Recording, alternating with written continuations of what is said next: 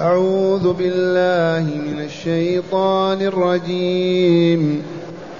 ولقد خلقنا فوقكم سبع طرائق وما كنا وما كنا عن الخلق غافلين. وأنزلنا من السماء ماء بقدر فأسكناه في الأرض وإنا على ذهاب به لقادرون فأنشأنا لكم به جنات من نخيل وأعناب لكم فيها فواكه كثيرة ومنها تأكلون وشجرة تخرج من طور سيناء تنبت بالدهن وشجرة تخرج من طور سيناء تنبت بالدهن وصبغ للآكلين. وإن لكم في الأنعام لعبرةً. نسقيكم مما في بطونها. ولكم فيها منافع كثيرة ومنها تأكلون وعليها وعلى الفلك تحملون. معاشر المستمعين والمستمعات من المؤمنين والمؤمنات قول ربنا تعالى ولقد خلقنا فوقكم سبع طرائق هذا خبر. من المخبر؟ الله جل جلاله.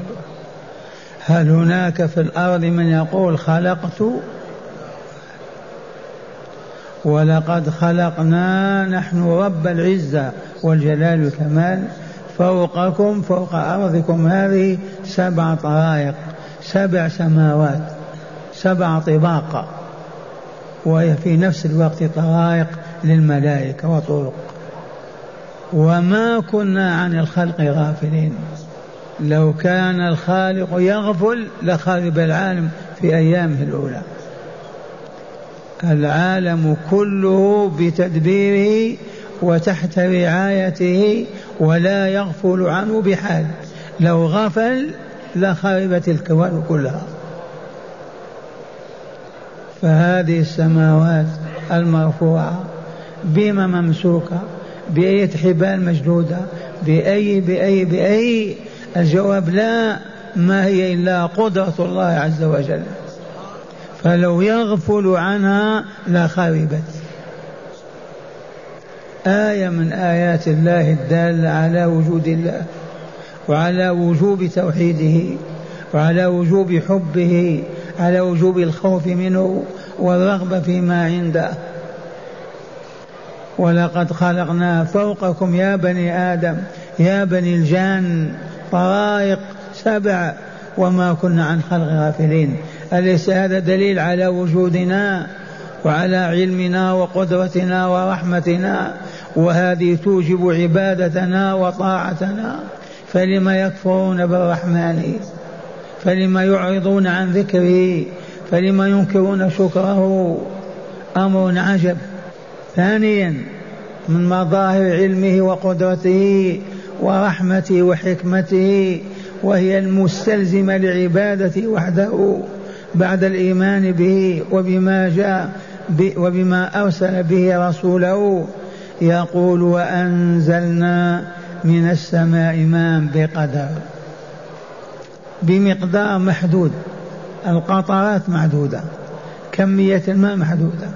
لولا القدر المحدود لكان العالم كله تسحبه المياه.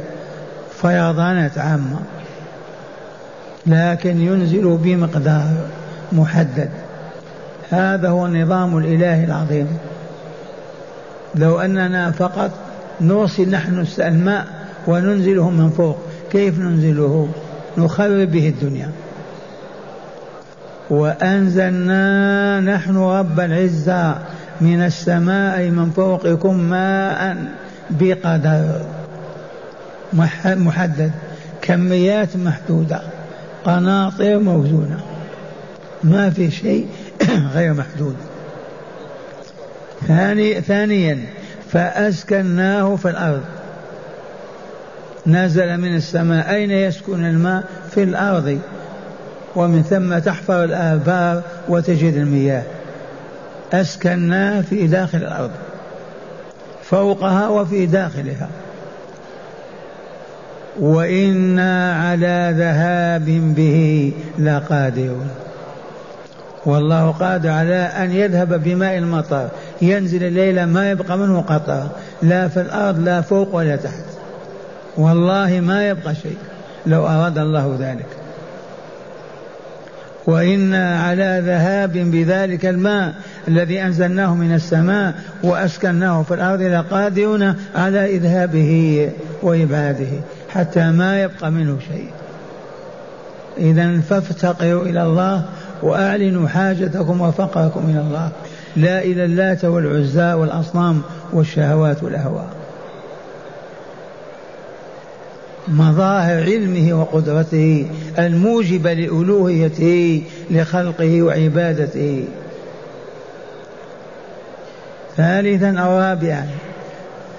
فأنشأنا لكم به أي بذلك الماء الذي أنزلناه بقدر من السماء وأسكناه في الأرض ونحن قادر على إذهابه وانتفائه. أنشأنا لكم به جنات ما هي جنة واحدة. جنات بساتين لا حد لها. من أين؟ قال من نخيل وأعناب وهذا يدل على فضيلة العنب والتمر. ولا يستطيع عاقل أن ينفي ذلك.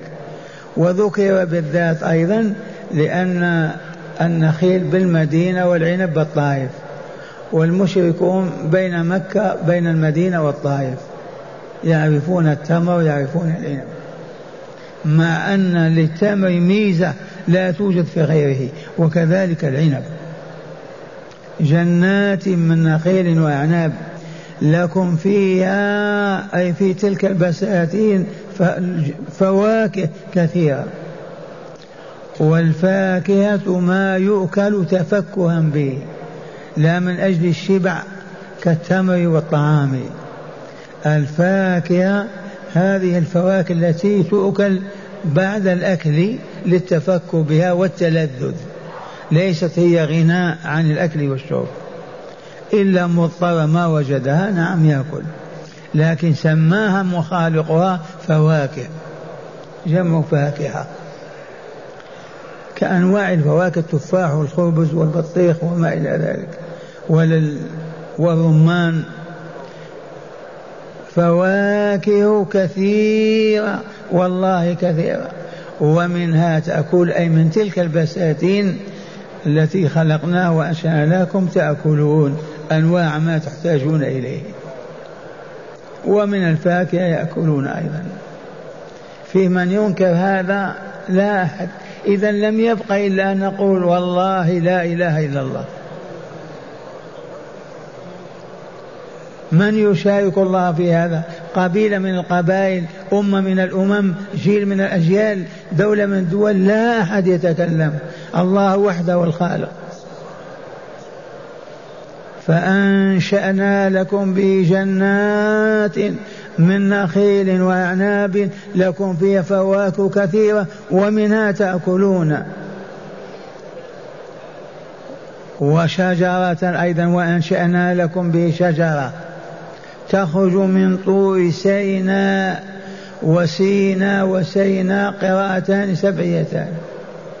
طور سيناء قيل معنى سيناء الحسن. طور حسن. وقيل مبارك والكل صالح. مبارك وحسن. هذا الجبل جبل الطور. وشجرة تخرج من طور سيناء ألا وهي شجرة الزيتون. وقيل هذه الشجرة أول شجرة خلقها الله في الأرض. بحسب هذه الآية وقيل لما عم الطوفان وهلكت الأرض وما بقي بها شيء إلا شجرة الزيتون بقيت في جبل الطور أو ظهرت أول ما ظهرت في جبل الطور. شجرة تخرج من طور سيناء تنبت بالدهن الذي هو الزيت. الزيتون يولد منه الزيت والا لا؟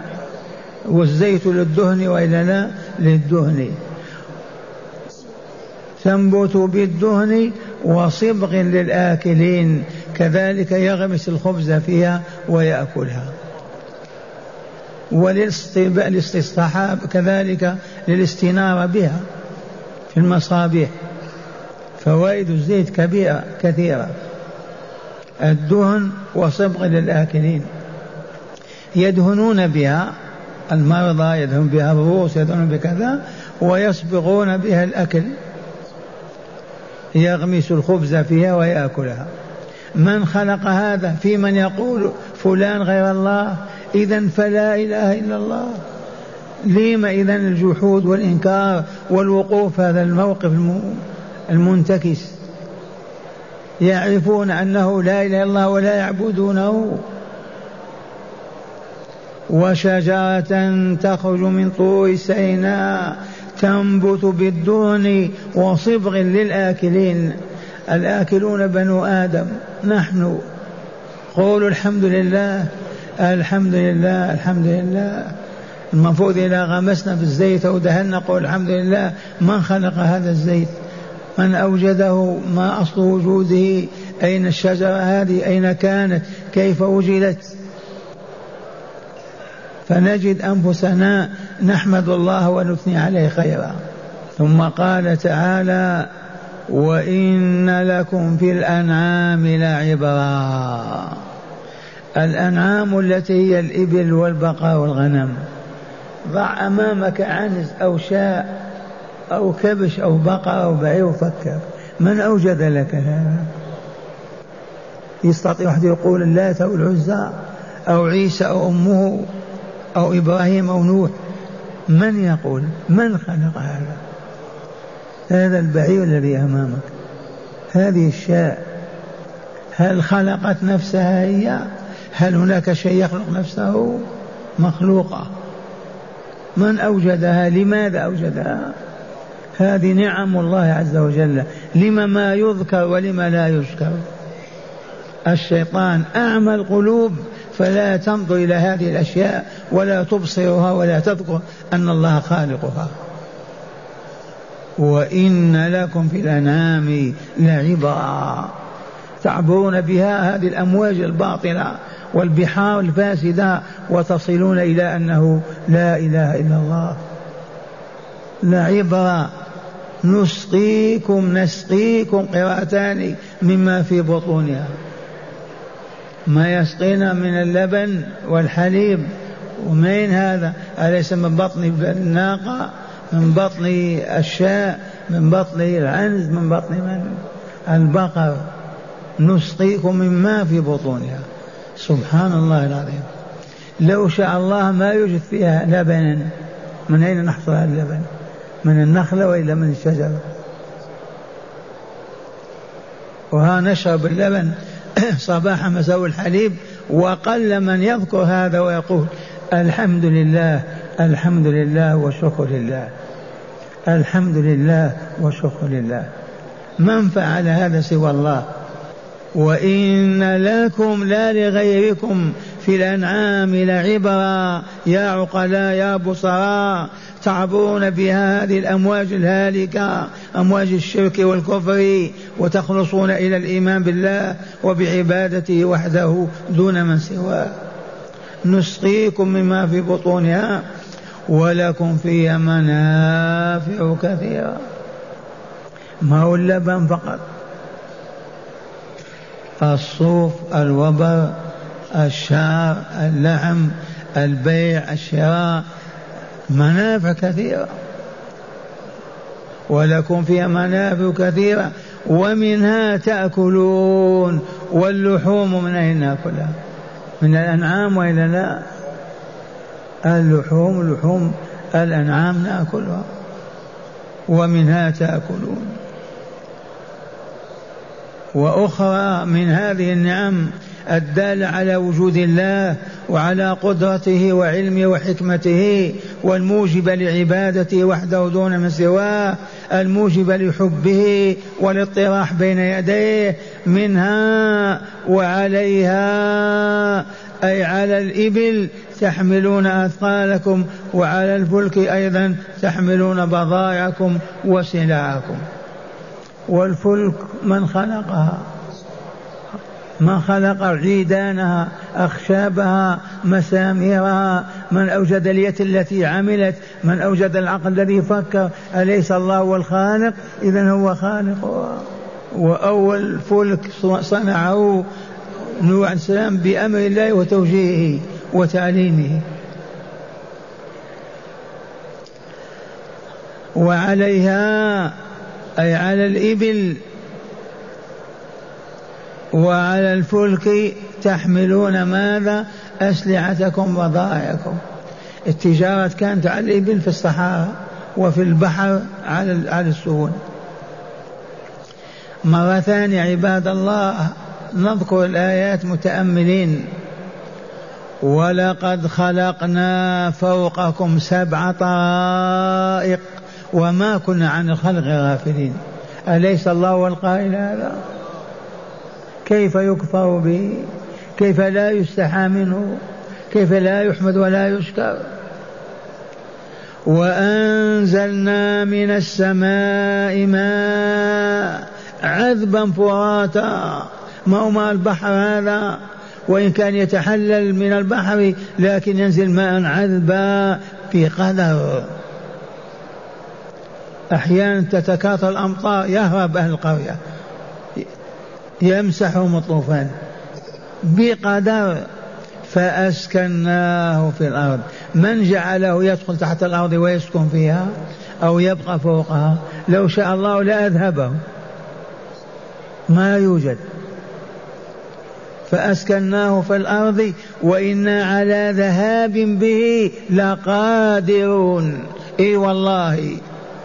لقاد على أن يذهب هذا الماء بالمرة ولا يبقى لنا منه كاس ماء ونموت بالعطش. ومع هذا لا يقولون الحمد لله ولا يقولون الله ربنا بلايين الخلق معرضون عن الله. فأنشأنا لكم به جنات من نخيل وأعناب.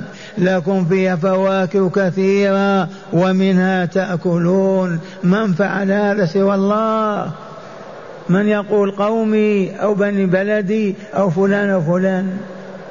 لا أبيض ولا أسود في هذا.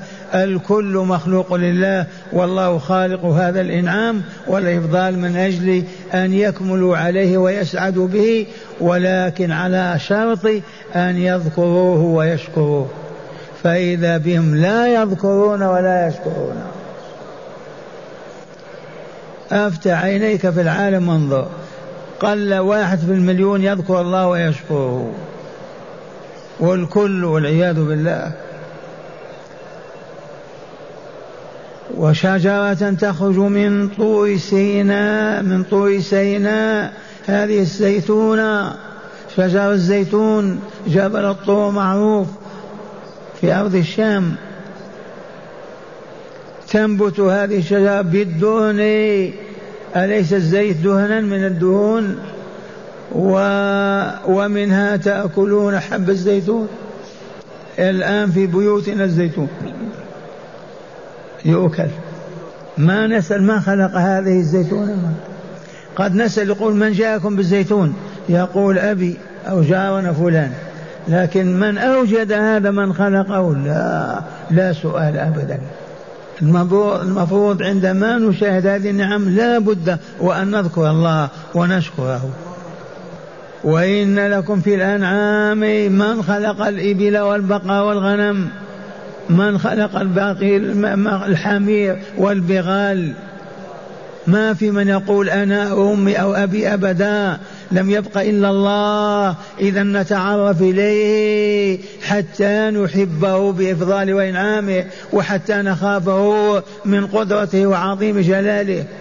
وإن لكم في الأنعام لعبرا تعبرون بها مواطن الجهل وظلمته وتصلون إلى نور الإيمان والتوحيد. كما نعبر بالسفينة على البحر. نسقيكم مما في بطونها من الذي في بطونها في بطونها ماذا؟ الفرث والدم ويتحول إلى لبن أبيض خالص حلو عذب. من يصفيهم بين الفرث والدم؟ أيدينا سلاحنا سحارتنا أبدا ولا أحد. هذا من فعل الله فقط. نسقيكم ما في بطونها ولكم فيها منافع كثيرة. لا تحصى. الإبل فيها منافع إلى الركوب اللبن الحليب أولادها نبيحة نشتري الغنم كذلك وهكذا. منافع كثيرة. ومنها تأكلون أيضا. الحمد لله. وعليها أي على الأنعام الإبل وعلى الفلك تحمل تحملون يحملكم أصحابها بالأجرة. ولهذا قال تحملون. صاحب السفينة يحمل بالأجرة. والله تعالى أسأل أن ينفعني وإياكم بهذا الكلام الإلهي. نسمعكم دار شرح الآيات. قال المؤلف غفر الله له ولكم ورحمه وإياكم وسائر المؤمنين. ما زال السياق في ذكر نعمه تعالى على الإنسان. في ذكر نعمه تعالى على الإنسان.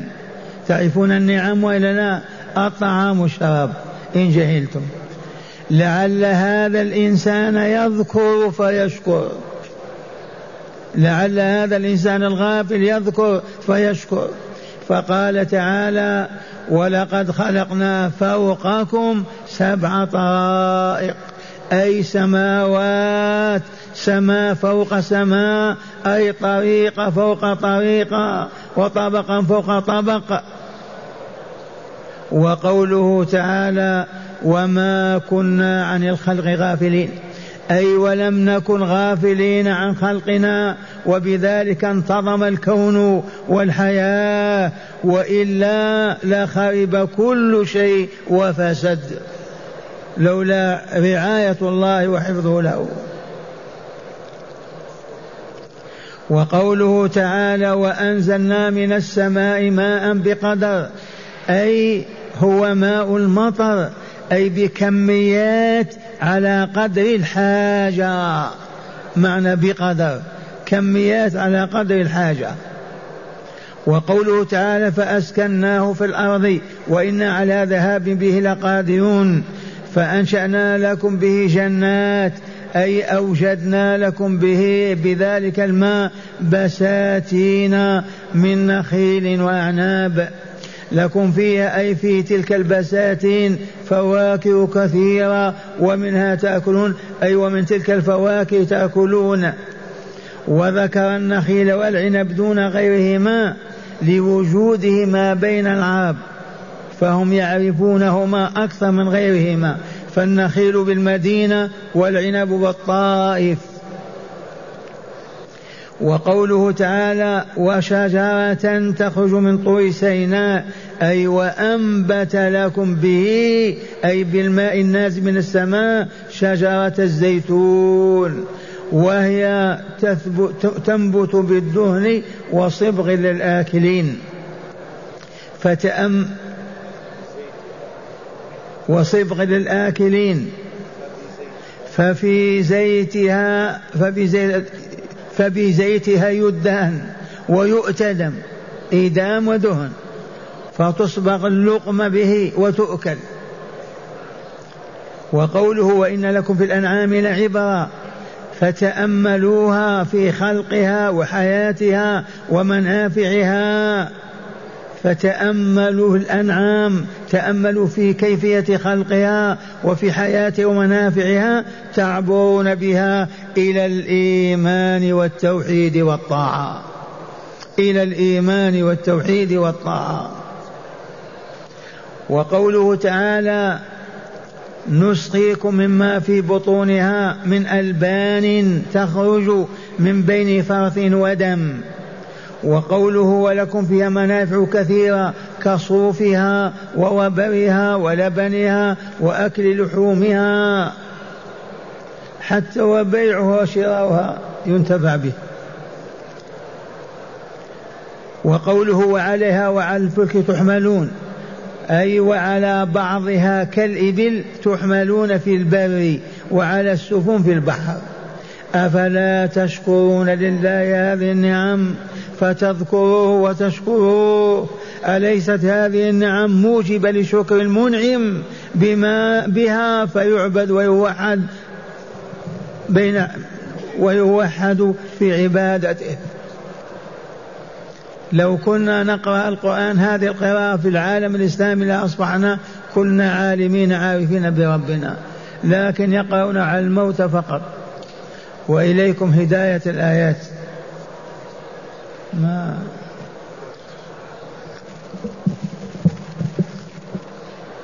بسم الله والحمد لله. من هداية الآيات أولا بيان قدرة الله تعالى وعظمته في خلق السماوات طرائق وعدم غفلته عن سائر خلقه فسار كل شيء, كل شيء لما خلق له. فثبت الكون وانتظمت الحياة. أعد أعد بتأني قال أولا بيان قدرة الله بيان تعالى قدرة الله وعظمته وعظمته في خلق السماوات في خلق طرائق, السماوات طرائق. في خلق السماوات طرائق. طرائق. بمعنى طبقة فوق طبقة طريق فوق طريق. وعدم غفلته عن سائر خلقه. وعدم غفلته عن سائر خلقه. بينا لو يغفل لا يخرب العالم أليس كذلك؟ نعم. قال فسار كل شيء لما خل- خلق له. نعم. قال فسار كل شيء لما خلق له. فصار كل شيء لما خلق له.